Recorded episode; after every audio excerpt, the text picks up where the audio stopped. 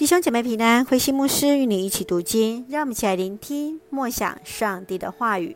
撒母耳记上十四章，英勇的约拿单。撒母耳记上第十四章介绍了扫罗的儿子约拿单是智勇双全的勇士，带领百姓征战。然而他却在一次不知情的情况之下，违背了王的咒语，吃了蜂蜜。扫罗让祭司透过以弗得求问上帝。得知是自己的儿子约拿单，百姓向他祈求，他就听从了百姓，存留了约拿单的生命。让我们一起来看这段经文与思考。请我们一起来看第十四章第六节：如果他帮助我们，谁都挡不住我们。不管我们人数多少，他一定使我们胜利。你如何面对困难呢？当非利士人强敌压境，扫罗身边仅剩六百个战士，他已经失去了民心，内心忐忑，却又不去求告上帝。约拿单在此时信心喊话，要大家回转向上帝。他邀请青年要倚靠上帝的力量，与他一起深入敌营。这一次的游击战非常的成功，菲利士人惊恐的四处奔逃，上帝使约拿单来获胜。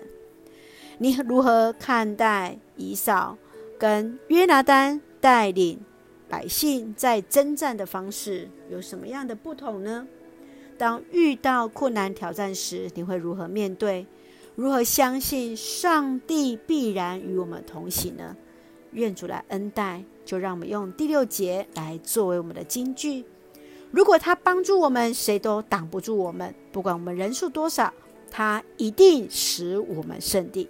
是的，感谢主。如果上帝帮助我们，谁都绑不住我们。因为不管我们人数多少，上帝一定使我们胜利。愿我们有这样的确信，也确信上帝与我们同行。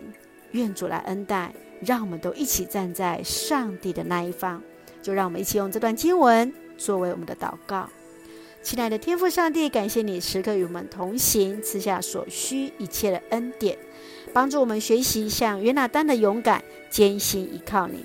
在面对人生各项挑战时，确信你必帮助我们脱离那险境与拦阻。求主赐福我们的总统，满有信心和智慧、勇气，来行出你所喜悦的旨意，恩待我们所爱的教会与弟兄姐妹，身体健壮，灵魂兴盛，保守我们所爱的国家台湾，来成为上帝里恩典的出口。感谢祷告是奉靠主耶稣的圣名求，阿门。弟兄姐妹，愿上帝的平安与我们同行。我们一起学习像约拿丹吧，专心依靠上帝而行。大家平安。